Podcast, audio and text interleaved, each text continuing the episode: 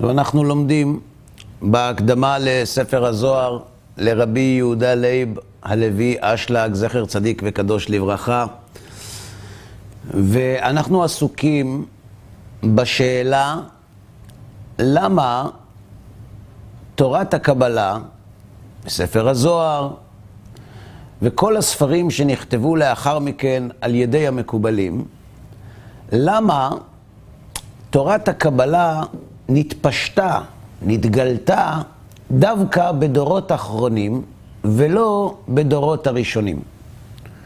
שהרי אנחנו יודעים שעל פי תורת ישראל, אם ראשונים כמלאכים, אנחנו כבני אדם. ואם ראשונים כבני אדם, אנחנו כחמורים.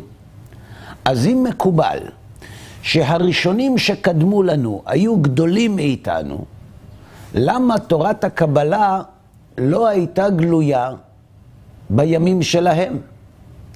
למה אז לא נתפשטה התורה הזאת, פנימיות התורה, שיותר מתאימה לדורות ראשונים מאשר לדורות אחרונים? זו הייתה השאלה.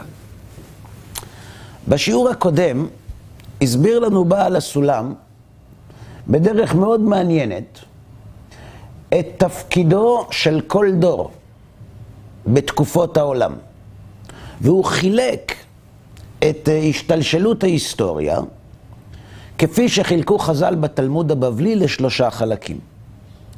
כשכל חלק מורכב מיחידה שנקראת אלפיים שנה.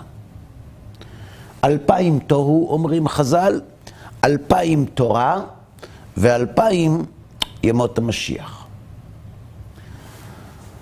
אם ראשונים כמלאכים, אנחנו צריכים לומר שהנשמות שירדו לעולם עם שחר ההיסטוריה, בתקופת התוהו, היו נשמות גבוהות יותר מאשר הנשמות שיורדות בדור אחרון. שהרי מה משמעות המושג אם ראשונים כמלאכים, אנחנו כבני אדם? אלא שאם באמת הראשונים היו גדולים מאיתנו, למה ימות המשיח זו תקופה אחרונה, וימי התוהו הם הימים הראשונים? שהרי ברור לכל בר דעת שהמונח ימות המשיח הוא מונח חיובי יותר מאלפיים שנה תוהו. תוהו זה כלום, זה היעדר.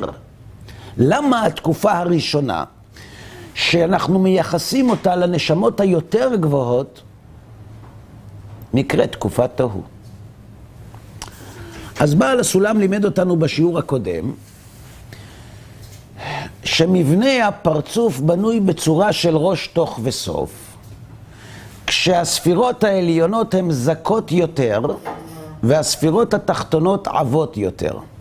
במילים שלנו, אם אנחנו אומרים שבאדם יש רצון לקבל, ואם אנחנו אומרים שהרצון לקבל מעמיד ומציב את האדם בשינוי צורה מן הקדוש ברוך הוא, הרי שככל שהרצון לקבל עבה יותר, וגדול יותר וחזק יותר, ככה האדם יותר רחוק מן הבורא. ומה משמעות המושג יותר רחוק?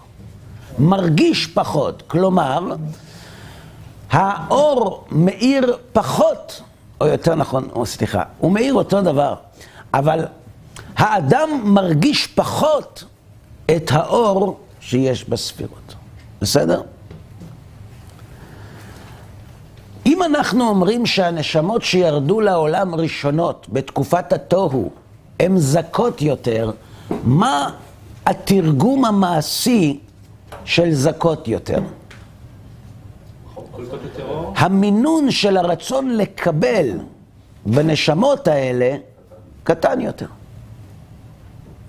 ומכאן שיש להם יותר השתוות באופן טבעי לקדוש ברוך הוא.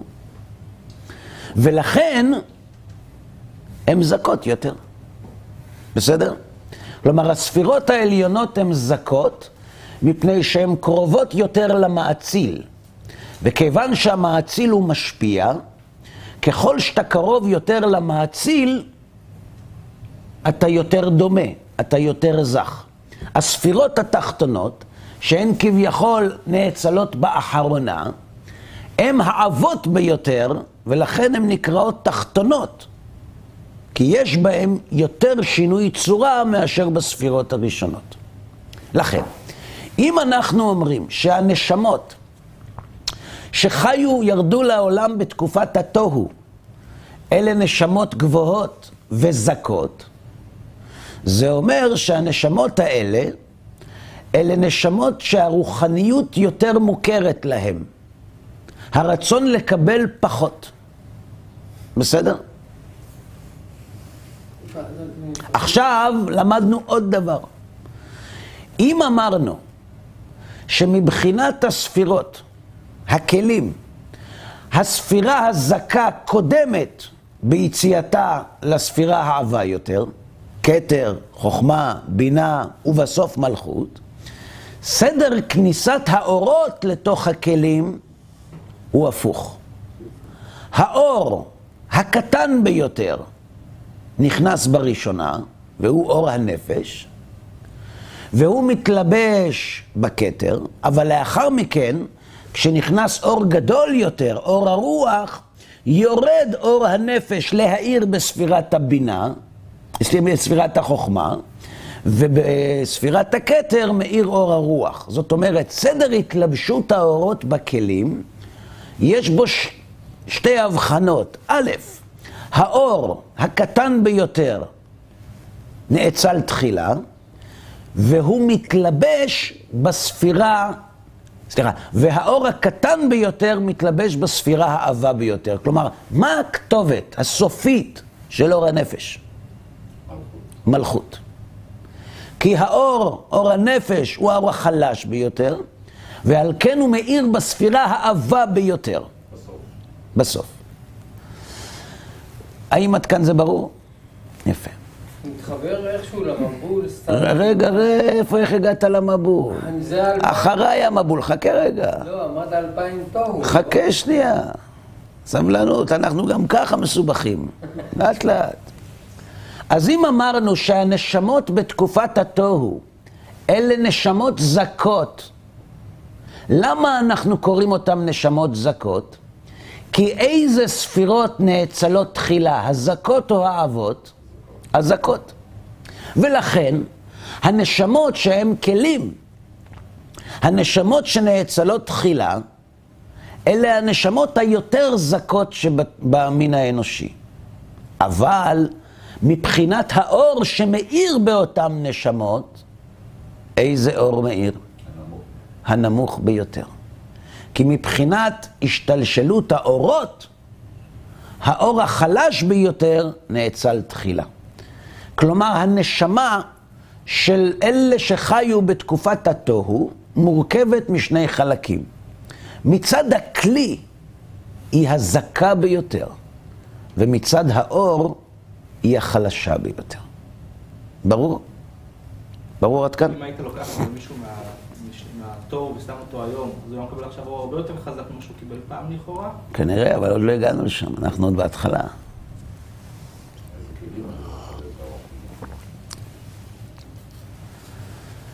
אלפיים שנה של תורה, מצד הכלים הנשמות עבות יותר, אבל מצד האורות הן ממשיכות לעולם אור גדול יותר. ברור עד פה? אלפיים שנה של משיח, מבחינת הכלים של הנשמה, אלו הנשמות העבות ביותר.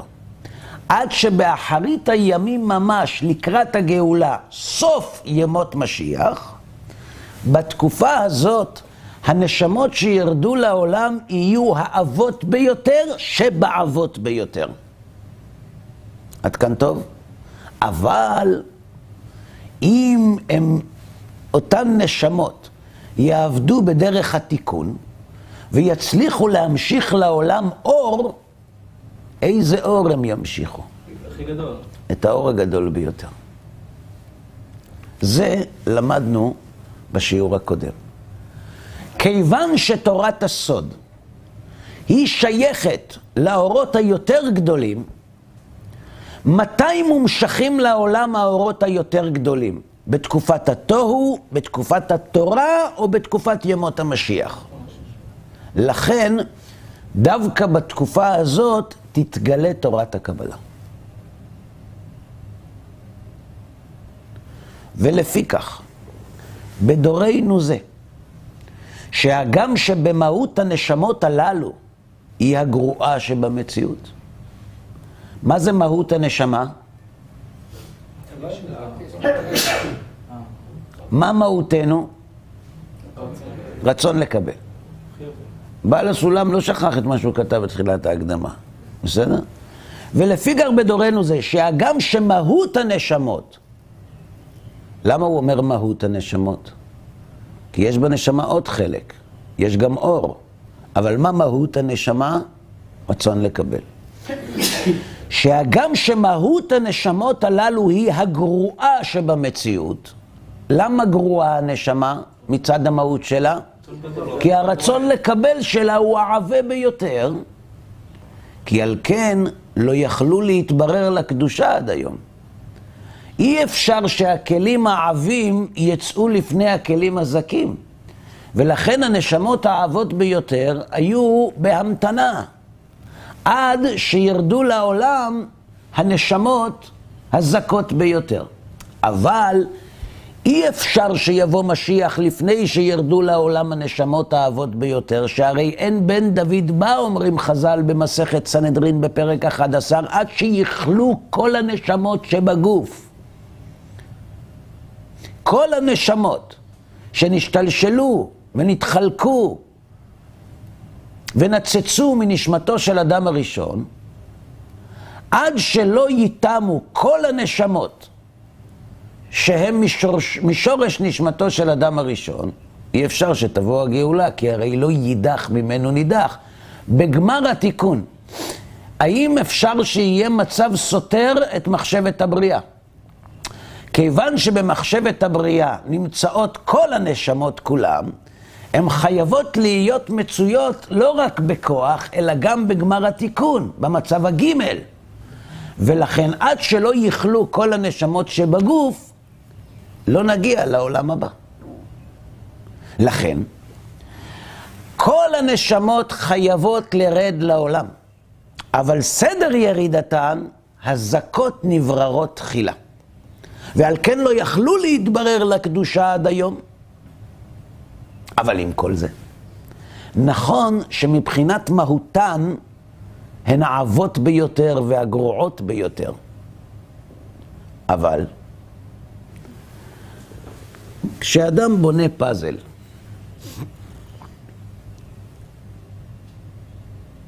והוא מתחיל לסדר את הפאזל מהחלקים היותר חשובים עד החלקים הפחות חשובים. איזה חלק הכי חשוב? הראשון. איזה חלק הכי פחות חשוב? האחרון. אבל יש בחלק האחרון משהו שאין באף חלק שקדם לו, שהוא משלים את הפאזל. הוא מעניק את חותם השלמות לפאזל כולו. נכון שאני חלק אחד קטן ולא חשוב ולכן דוחפים אותי בסוף, אבל בלעדיי אתם לא שלמים. אומר בעל הסולם, זה נכון. בדורנו זה, הגם שמהות הנשמות הללו היא הגרועה שבמציאות, כי על כן לא יכלו להתברר לקדושה עד היום. למה לא יכלו? אז מה עם רצון גדול? בגלל סדר ההשתלשלות. שהזך נברר תחילה, אז הם לא יכלו, עד היום. עם כל זה, למרות החיסרון הגדול הזה, המה המשלימים את פרצוף העולם, ופרצוף כללות הנשמות, מבחינת הכלים. נכון? ואין המלאכה נשלמת אלא על ידיהם. כי עתה, בשכבר נשלמים הכלים דנהי, הכלים של החלק, של השליש התחתון של הפרצוף, ויש עתה כל הכלים ראש, תוך וסוף בפרצוף, נמשכים עתה קומות שלמות של אורות בראש, תוך וסוף לכל הכדאים להם. כלומר, ישנה האפשרות, זה לא מחייב שכל אחד יזכה לאורות השלמים הללו. אבל בדורות קודמים, גם אם אדם היה מגיע לשלמות, הוא לא היה זוכה לקומה שלמה של אורות. כי הכלים התחתונים של פרצוף העולם ושל פרצוף הנשמות עדיין לא יצאו לעולם. לכן גם אם משה רבנו הגיע לשלימות, הוא הגיע לשלימות מבחינת האורות שהיה ניתן להשיג בתקופתו. אבל בתקופתנו, הגם שמבחינת הכלים אנחנו הגרועים ביותר, שלא ירום לבבנו. אבל כיוון שאנחנו משלימים את הפרצוף, מי שיזכה להמשיך אור בצורה נכונה בדור הזה, ימשיך לעולם קומה שלימה של אורות. שווה ראש בתוך בסוף. ולפיכך, רק עם השתלמותם של הנשמות הנמוכות הללו, יכולים האורות העליונים להתגלות, ולא קודם לכן. ואם תורת הקבלה שייכת לאורות היותר עליונים, ואם האורות העליונים לא יכולים להתגלות עד שיושלם הפרצוף, ואם הנשמות הנמוכות בדורנו הן שמשלימות את הפרצוף, אז אילו נשמות מאפשרות לתורת הקבלה להתפשט בעולם? דווקא הנשמות של דור המשיח. בסדר עד פה? מצוין.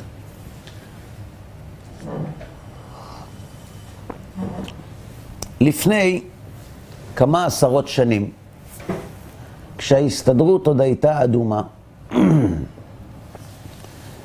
בראש ההסתדרות עמד יהודי בשם ירוחם משל.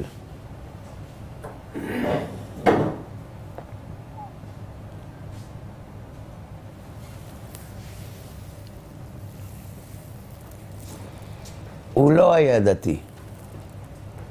סליחה, הוא לא היה דתי. כן. פעם אחת, כשהוא טס לארצות הברית, ישב לידו על הכיסא במטוס הגאון רבי יעקב קמינצקי, זכר צדיק לברכה, מגדולי ראשי הישיבות בארצות הברית. והילדים של הרב קמינצקי כל הזמן טרחו סביבו אבא, מה צריך? אבא, אולי נוריד את הכיסא, אבא, אולי נוריד לך את הנעליים, אולי נשים לך, אולי תרצה לאכול משהו, אולי לשתות משהו.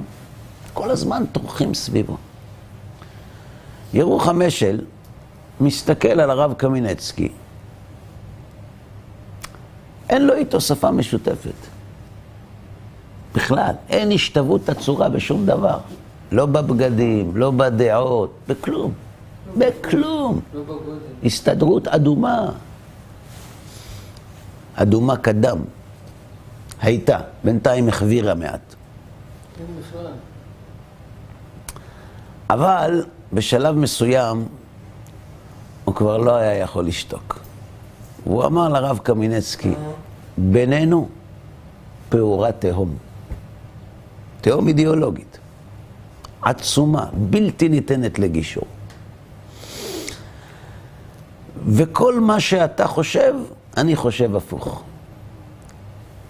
ולמרות זאת, מהמקום הזה, אני רוצה לומר לך, שבדבר אחד ניצחתם. כיבוד הורים. זה לא חלילה וחס ש, שבשביל לכבד הורים צריך להיות דתי, זה לא, ממש לא נכון. זה ממש לא נכון. אבל עוצמת הכיבוד וחשיבות ההורים בחייו של המאמין היא קצת שונה. אני אפילו לא יכול לאחל לעצמי שהילדים שלי יתנהגו איתי ככה. שאל אותו הרב קמינצקי למעשיו, וכשאמר לו מי הוא, הרב קמינצקי השיב לו תשובה כפי שצריך להשיב לאדם שנמצא במעמדו. התשובה שנתן לו הרב קמינצקי, אגב, לא צריך לתת לכל אחד. אבל לפעמים צריך לתת את התשובה הזאת. הוא אמר לו, זה פשוט מאוד שזה כך. זה, מתב... זה טבעי שכך יהיה. שאל אותו למה. אמר לו, תראה,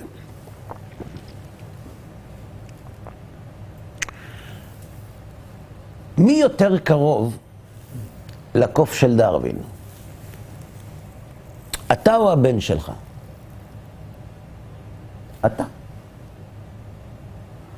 אז כיוון שאתה יותר קרוב לקוף מהבן שלך, מי יותר מפותח? הבן שלך. לכן, הוא לא מרגיש שהוא צריך לכבד אותך בגלל מי שאתה. הוא מכבד אותך רק בגלל שאתה האבא שלו. הוא מכבד אותך בגלל שאתה הסיבה שהביאה אותו לעולם. והוא מכיר לך טובה על זה. אבל מצד האדם שבך, הוא לא מכבד אותך. כי אתה יותר פרימיטיבי ממנו. והוא יותר מתקדם. ביהדות, הוא אומר לו, זה קצת שונה. מי יותר קרוב להתפרצות הנבואה? למעמד הר סיני? אני או הילדים שלי? אני. לכן הם מתרוצצים סביבי. הם מתרוצצים סביבי לא רק בגלל שאני הסיבה הפיזיולוגית שהביאה אותם לעולם. הם מתרוצצים סביבי לא רק בגלל שאני אבא שלהם. הם מתרוצצים סביבי כי אני יותר קרוב למעמד הר סיני מהם. כי אני יותר מפותח מהם. ולכן הם מכבדים אותי. כלומר, ביהדות יש מקום של כבוד להורים הביולוגיים, ללא ספק. כבד את אביך ואת אמך. אבל אומרים חז"ל בתלמוד הבבלי, אבידת אביו ואבידת רבו, אבידת רבו קודמת. כלומר, אם הוא צריך ללכת עכשיו להשקיע זמן, לחפש אבידה שנאבדה לאביו, והאבידה שאבדה לרבו, קודם כל טפל ברבך, אחר כך באבא. אומר האבא, מה זאת אומרת? איפה הכבוד שלי? לא כתוב בתורה, כבד את רבך. כתוב, כבד את אביך ואת אמך. אומר לו הרב, אתה יודע למה לא כתוב בתורה, כבד את רבך? כי לא צריך. מספיק שכתוב כבד את אביך ואת אמך. ורבך מקל וחומר. ומה זה שהביא אותך לעולם הזה, הזמני והחומרי והגס? אתה מחויב בכבודו.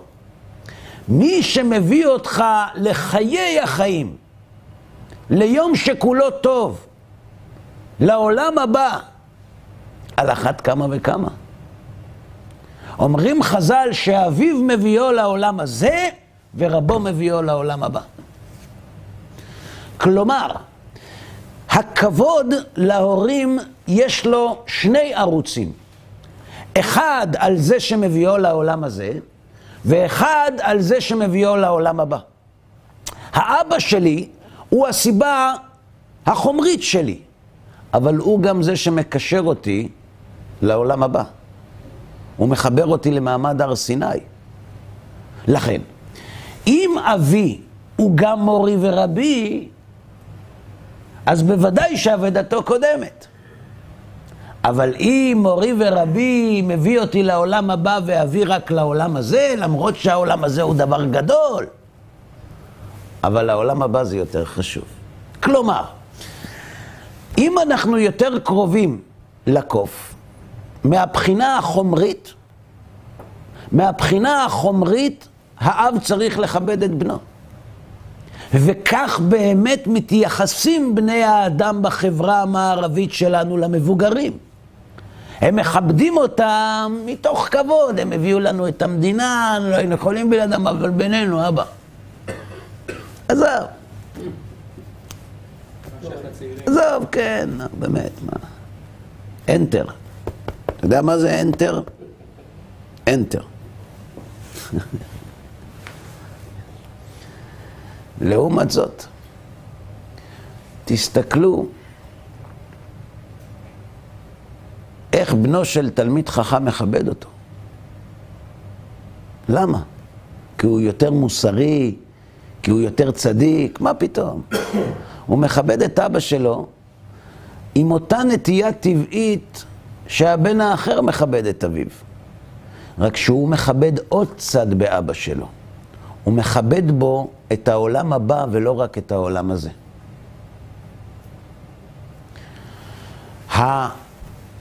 הסיפור הזה מייצר קונפליקט מאוד גדול במה שאנחנו הולכים ללמוד עכשיו. ולכן סיפרתי לכם אותו. מצד הרוחניות, מצד התורה, אין ספק שהראשונים גדולים מן האחרונים. נכון? לכן אנחנו לא חולקים על הראשונים. לכן הגמרא לא חולקת על המשנה, והגאונים לא על הגמרא, והסבוראים לא על האמוראים, והראשונים לא על הגאונים, והאחרונים לא על הראשונים. כי יש לנו נקודת מוצא שהם קרובים יותר למעמד הר סיני. אז למה כשזה מגיע לתורת הקבלה זה מתהפך? למה קבלת הארי דחקה את קבלת הרמק? למה אחרי שהגיעו כתבי הארי לעולם, אנשים שמטו את ידיהם, ברובם המכריע, מקבלת הרמק? למה אומרים שלארי היו נהירים שבילי השמיים יותר מלאלה שקדמו לו? זה הרי הפוך לחלוטין ממה שמקובל אצלנו לגבי הפשט. אתם מבינים את הסתירה? כן? מבינים. זה אמור להיות הפוך. איך הארי חולק על הרמק? איך הרמק חולק על ספר יצירה? זה צריך להיות הפוך.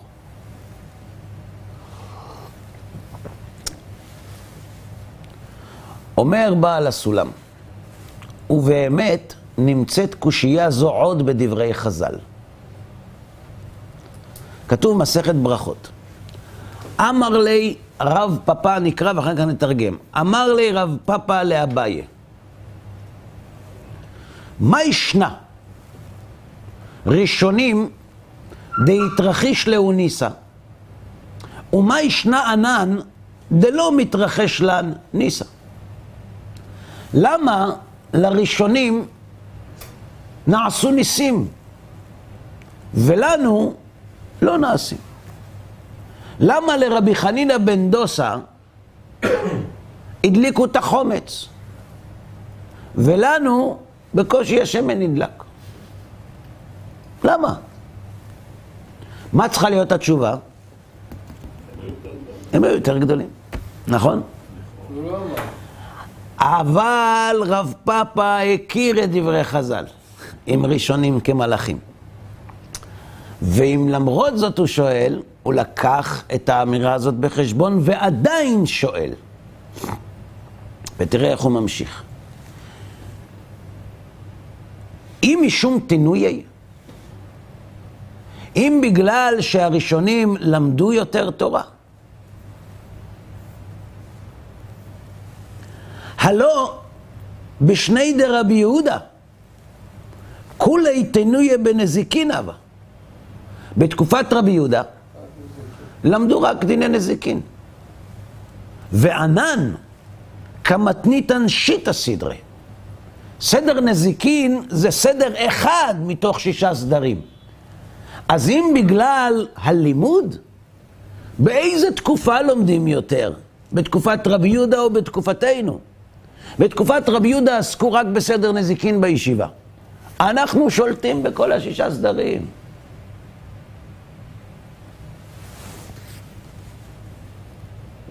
וחיה ומתי רבי יהודה בהוקצין.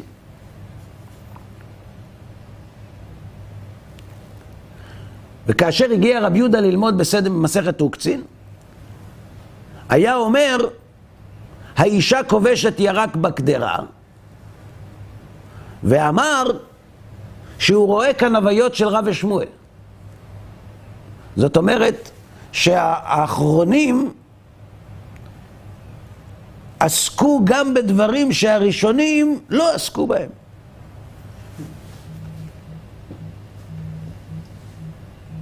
וענן כמתנינן באוקצין תלייסר מטיבתא. כלומר, כשהראשונים למדו, כשרבי יהודה היה לומד אוקצין, הוא היה רואה רק הוויות של רב ושמואל. ואנחנו לומדים מסכת אוקצין בי"ג טעמים. זאת אומרת, מי, בוא נגיד את זה ככה, מי העמיק יותר במסכת אוקצין? אנחנו רבי יהודה. אנחנו, יש לנו 13, 13 שיעורים כלליים על אוקצין. כלי שר סדרי. אנחנו, יש לנו פלפולים שלמים. והוא פחות. אומר רש"י, הוויות דרב ושמואל, כלומר טעם המשניות הללו קשה עליי. אין, אין לי בזה הרבה, לא למדתי בזה הרבה. בסדר?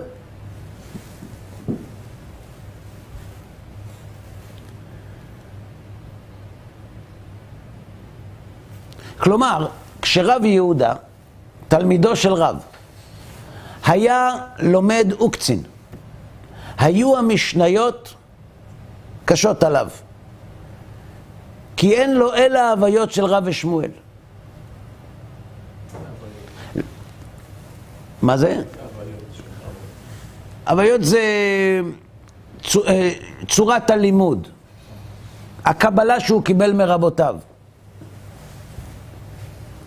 ואילו אנחנו, שאנחנו אחרי רבי יהודה, אנחנו כדבין הנח, וענן כמתנינן באוקצין תלייסר מטיבתא. ולמרות זאת, למרות שמבחינת הידיעות אנחנו גדולים מהם, רב יהודה קבע דשלף חד מסנה, כשרב יהודה היה מוריד רק את הנעל הראשונה בשביל להתענות על, על הבצורת, אטימיטרא. זאת אומרת, הוא עוד לא, רק ראו בשמיים שהוא מוריד את הנעל, אמרו תורידו גשם. אל תעסקו איתו. וענן, כשאין גשם, אנחנו מצערינן נפשין, מתענים, ומצווח כצבחינן, ומתפללים מאוד. ולית דמשגח בן, לא סופרים אותנו.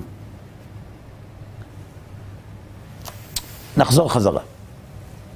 שאל רב פאפה את אביה, למה לראשונים נעשו ניסים? מי זה הראשונים? רבי יהודה. ואנחנו, לא נעשים לנו ניסים. אלא מה תגיד לי, הם היו יותר גדולים מאיתנו? תקשיב. אנחנו יודעים את האמת.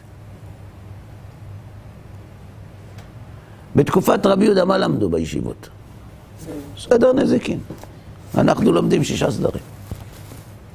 רבי יהודה, כשהיה מלמד אוקצין, אמר שאין בידו אלא ההוויות של רב ושמואל. וקשה עליו המשנה. מאוד. ואנחנו כמו דגים במים.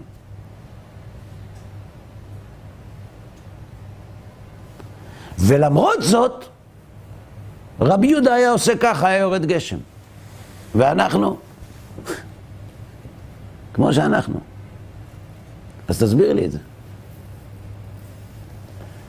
אמר לי, הוא לא סותר את הנתונים. הוא לא מכחיש שבתקופת רבי יהודה למדו רק סדר נזיקין.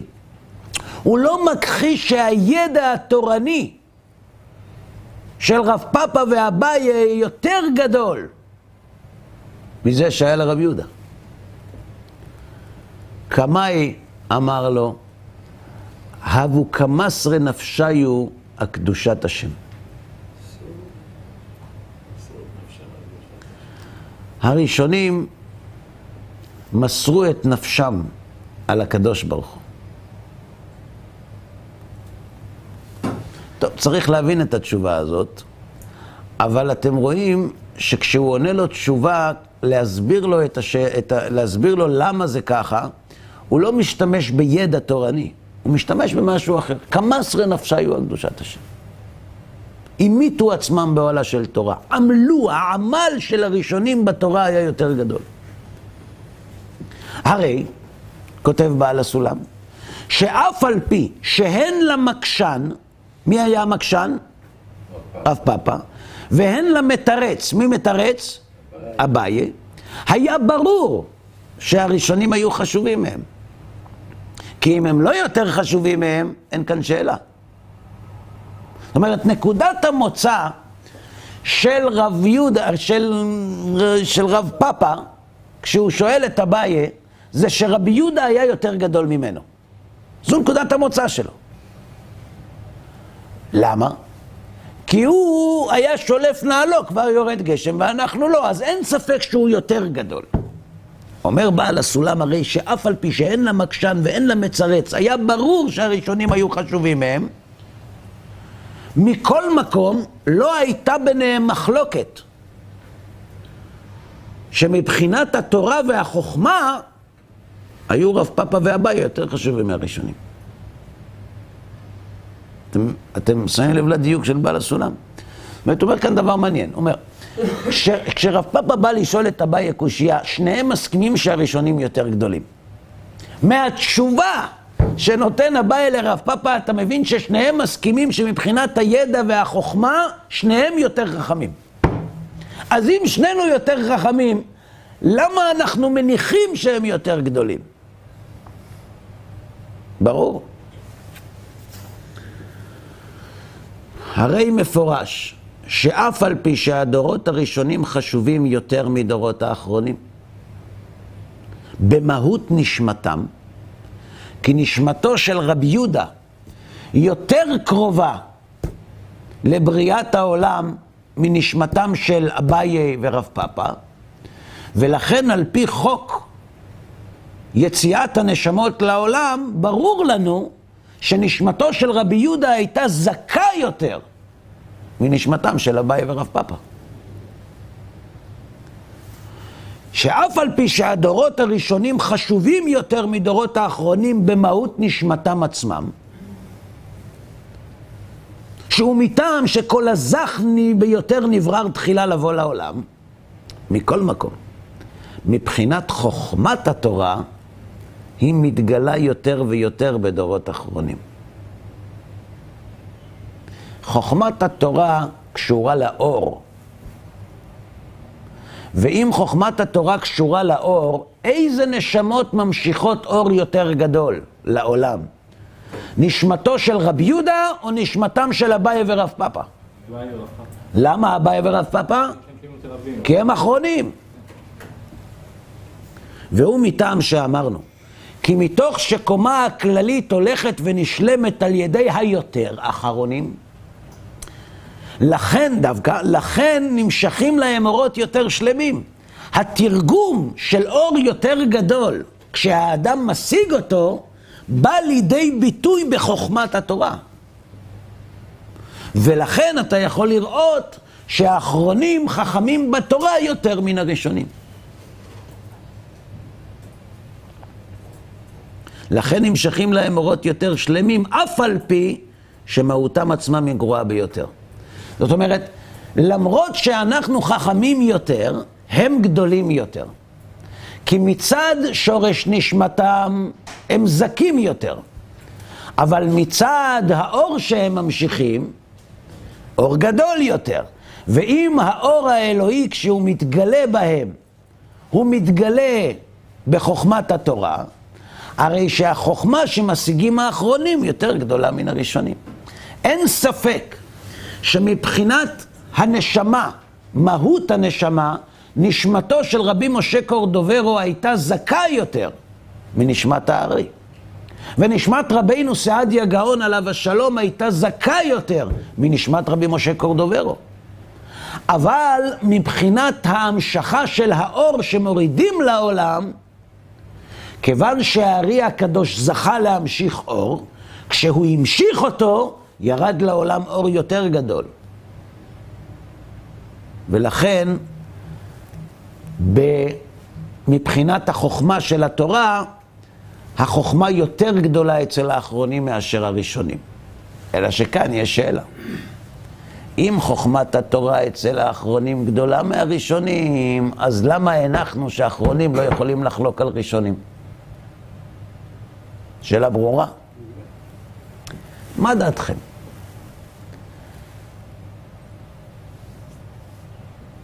בעל הסולם הרגיש בשאלה הזאת או לא?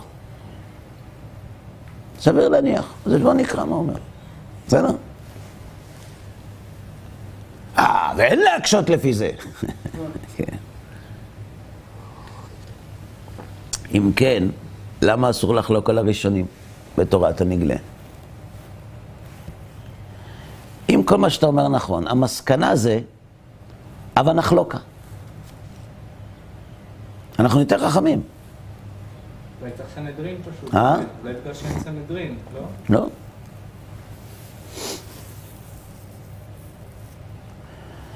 ואין להקשות לפי זה, אם כן, למה אסור לחלוק על הראשונים בתורת הנגלה? והעניין הוא, כי במה ששייך להשלמת החלק המעשי שבמצוות, הוא להפך. מבחינת המעשה של המצווה, זה הפוך ממה שאמרנו. יש הבדל בין מעשה המצווה לבין חוכמת התורה. שהראשונים נשלמו בהם יותר מהאחרונים. מבחינת המעשים, הראשונים מעשיהם היו יותר שלמים. מבחינת החוכמה, האחרונים חוכמתם יותר גדולה. שהראשונים נשלמו בהם יותר מהאחרונים ומשום שמבחינת המעשה, בואו נגיד ככה, אנחנו אמרנו שיש כלים ואורות. איזה כלים נבררים תחילה? הזקים. איזה אורות מאירים תחילה? החלשים. נכון. באדם יש מחשבה ויש מעשה. המעשה שייך לאור או לכלי? כלי. אנחנו לכלי קוראים גוף, נכון? נקודת הקצה של הכלי הוא הגוף. ועם מה עושים מעשים? עם הגוף. והחוכמה? לאור. אז אם מבחינת הכלי, הראשונים הכלי שלהם יותר זך, והמעשים מיוחסים לכלי ולא לאור, אז מעשיו של מי שלמים יותר? של בעל הנשמה הזכה או של בעל הנשמה העבה? הזכה. לכן מצד המעשים, מעשיהם של ראשונים שלמים יותר. אומר בעל הסולם, שמבחינת המעשה נמשכים מהכלים הקדושים של הספירות. וסודות התורה וטעמי המצווה נמשכים מהאורות שבספירות. וכבר ידעת שיש ערך הפוך מכלים לאורות, שבכלים העליונים נגדלים תחילה, ועל כן נשלמו הראשונים בחלק המעשה יותר מהאחרונים. מה שאין כן באורות, שהתחתונים נכנסים תחילה, ועל כן נשלמים בהם התחתונים יותר מהראשונים, והבן היטב. פלא פלאים. מבחינת הזהירות במעשים, השלימות של המעשים, הראשונים עשו מעשים יותר שלמים. למה? אומר בעל הסולם, כי הכלים הזכים נבררים תחילה והמעשים מיוחסים לכלים. זו נוסחה אחת. עכשיו בואו נתרגם אותה לשפה שלנו. מה זה כלי זך? רצון לקבל קטן או גדול? קטן. מה מונע מן האדם לקיים מצוות? רצון. אם הרצון קטן, מה הסיכויים שהאדם יקיים את המצוות בשלמות? גדול יותר או קטן יותר? לכן, ככל שהרצון לקבל של האדם יותר קטן, המעשים של המצוות שלו יותר שלמים. רגע. וככל שהרצון לקבל של האדם יותר גדול מצד המעשים, המעשים שלו יותר פגומים. זה מצד המעשים. אבל מצד החוכמה, האור שמומשך לעולם על ידי המעשים השלמים, שנעשים על ידי בעלי הרצון לקבל הגדול, הם לאין שיעור יותר חשובים מהמעשים השלמים שנעשים על ידי בעלי הרצון לקבל היותר חלש. שמי שיצרו גדול לעימנו, והוא בכל אופן עושה מעשים שלמים, הוא ממשיך אור יותר גדול. והאור היותר גדול שמומשך לעולם בא לידי ביטוי בסודות התורה. ועל כן נשלמים בהם התחתונים יותר מהראשונים, והבן היטב. כלומר, מה הסיכוי שבדור האחרון בני אדם יקיימו מצד המעשה מעשים שלמים? גדול או קטן? קטן. למה? כי הרצון לקבל שלהם גדול.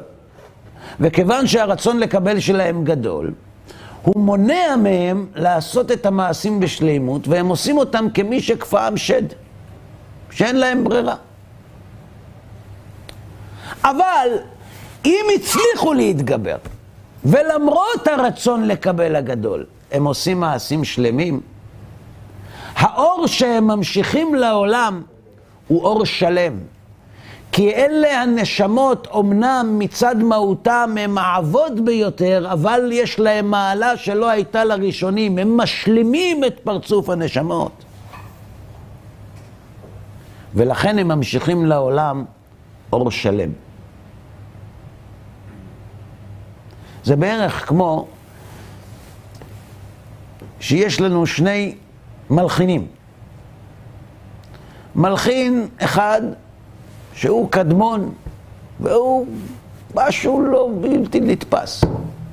אבל הסימפוניה, הסימפוניה שלו בלתי גמורה. היא נעצרת באמצע. אז עד, עד, עד האמצע זה משהו שמימי. אבל יש בה חיסרון. היא לא שלמה. יש מלחין מאוחר יותר, שאומנם הוא לא מתוחכם ועשיר כמו המלחין שקדם לו, אבל הסימפוניות שלו שלמות. כלומר, האחרונים, אין ספק שהם בעלי רצון הרבה יותר עבה מהראשונים. ולכן הם ראשונים כמלאכים אנחנו כבני אדם, והם ראשונים כבני אדם אנחנו כחמורים, ולא כחמורו של פנחס בן יאיר. אבל למרות שאנחנו חמורים, אנחנו, יש לנו מעלה. אנחנו משלימים את העולם.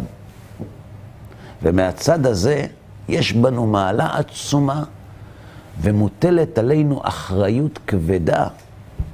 מה שאנחנו מסוגלים לעשות בדורנו, לא היו מסוגלים לעשות באף דור שקדם לנו. זו אחריות אדירה. אנחנו משלימי פרצוף הנשמות. נכון, המעשים שלנו לא שלמים. נכון שהרצון לקבל שלנו גדול. פצע וחבורה ומכת טריה. נכון. אבל יש בך משהו שכל הדורות חיכו לו. כל הנשמות יושבות וממתינות שאתה תשלים את הפרצוף. כי ההשלמה שלך גורמת שהאור יאיר בכל אותן נשמות, אורות שהם מעולם לא זכו להם, כי לא היה מי שימשיך אותם. אז נכון שמצד אחד, בעקבתא דמשיחא חוצפה יסגה, ויוקר יאמיר, ובן קם באבי, ובת באמה, וכלה בחמותה, ופני הדור כפני הכלב. זה נכון. אבל מצד שני, לא רעב ללחם ולא צמא למים, כי אם לשמוע את דבר השם. ומלאה הארץ דעה את השם, כמים לים מכסים, וכולם ידעו אותי מגדולם עד קטנם. זאת אומרת, שיש מין דיסוננס כזה בימות המשיח. מצד הכלים, העבה ביותר, חוצפה יסגה. אבל מצד האורות, ומלאה הארץ דעה את השם, כמים לים מכסים. עד כאן להיום.